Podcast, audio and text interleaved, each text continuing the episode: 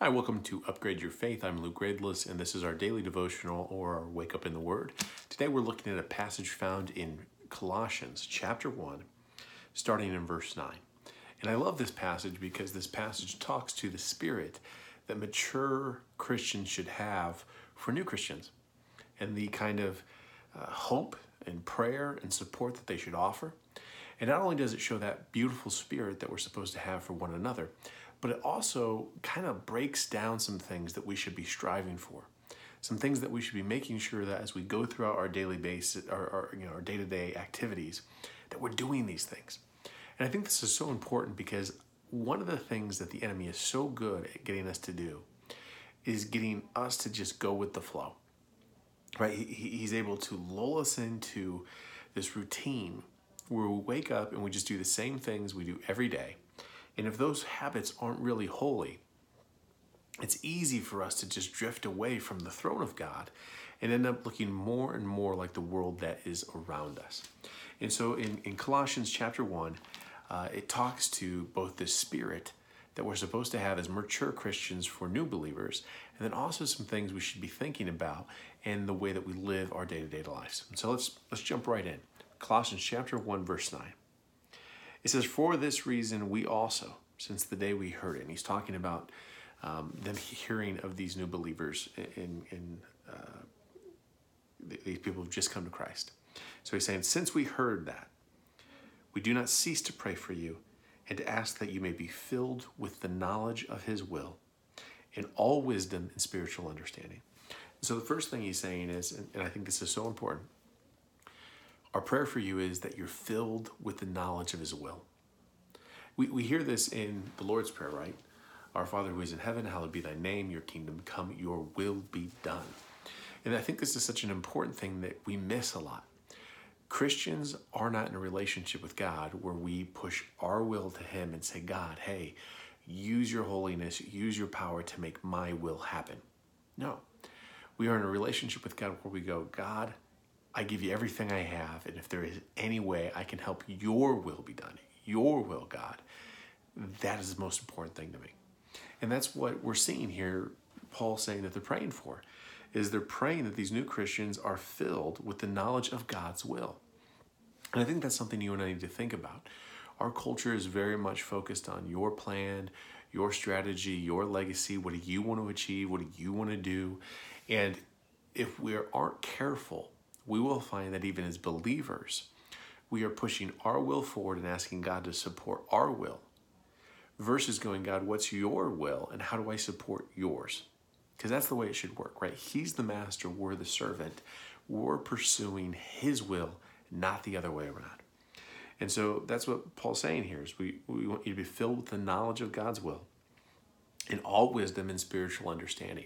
And so the first thing is that God's will and your relationship with God – that knowledge that you have from it, it is filtering everything, right? It is becoming the lens through which you see everything else that you're facing in life.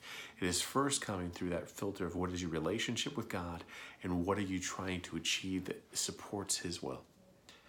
And so then he says that you may walk worthy of the Lord. So this knowledge, it doesn't just change what you know, it changes the way you live. And so, because you have the knowledge of the will, where does that lead to the prayer? It leads that not only do you have the knowledge, but then you're going to act. You're going to walk worthy of the Lord, fully pleasing Him, being fruitful in every good work and increasing in the knowledge of God. So, again, here we are. We're, we're submissive to God. We understand His will. That's the lens which we see everything through. That knowledge and relationship changes the way that we walk through the world so that we look different that leads to us bearing fruit of the Spirit, right? It leads to us showing, you know, goodness and love and patience and kind. All those fruits of the Spirit are now showing up in our lives. And all of this is done to do what? To please God. And not only are we showing this and, and, and not stopping there, but each day we're increasing. Each day we're increasing in our knowledge with God. So our maturity is going to grow each and every day so that no matter who we are, we are always going to look back at the day before and go, you know what? I, I'm closer to God now than I was then. I am more knowledgeable about God today than I was yesterday. And so there's this beautiful pattern and momentum that is being built. Then in verse 11, strengthened with all might according to his glorious power. Where does our strength come from? Where does our power come from? Not from us, not from some secret source deep within me. No, it comes from him. And I again think this is a beautiful thing for us to think about. Many of us go to God when we are, are at our end, right? When we're at our wits' end, when we've reached the end of our rope, right?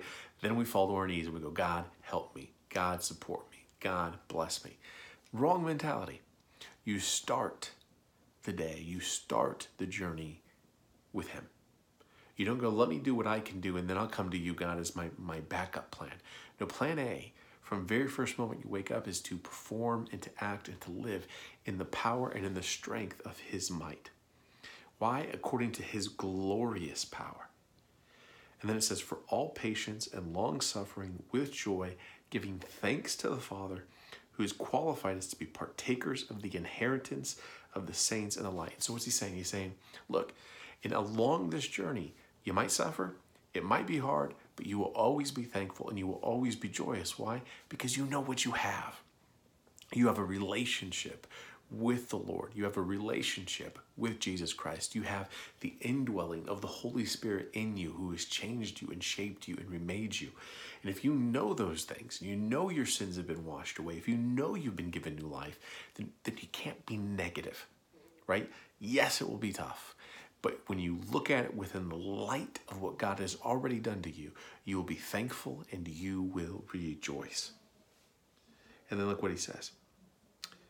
He has delivered us from the power of darkness and conveyed us into the kingdom of the Son of his love, in whom we have redemption through his blood and the forgiveness of sins. And so, brothers and sisters, I just love this passage because it's it's real concise. But in it, it reminds us one that hey, as more mature believers, we should be supporting and praying for and lifting up new believers and second, it's a wake up call for all of us, whether mature or immature, to go, hey, am I living my day to day life the right way? Do I have the right focus? Do I have the right mentality? Am I putting my spirit in the right place? Am I relying on God in the right way? Because this outlines the mentality, the focus, and the view that we should have each day as we go through this life and try to build God's kingdom. So, thanks for spending a few minutes with us. I'm praying for you. I hope God is blessing you. I hope God is using you. And I hope you can look at this passage and go, you know what? I'm doing those things today. Thanks for spending a few minutes with us. May God bless you, and we will see you soon.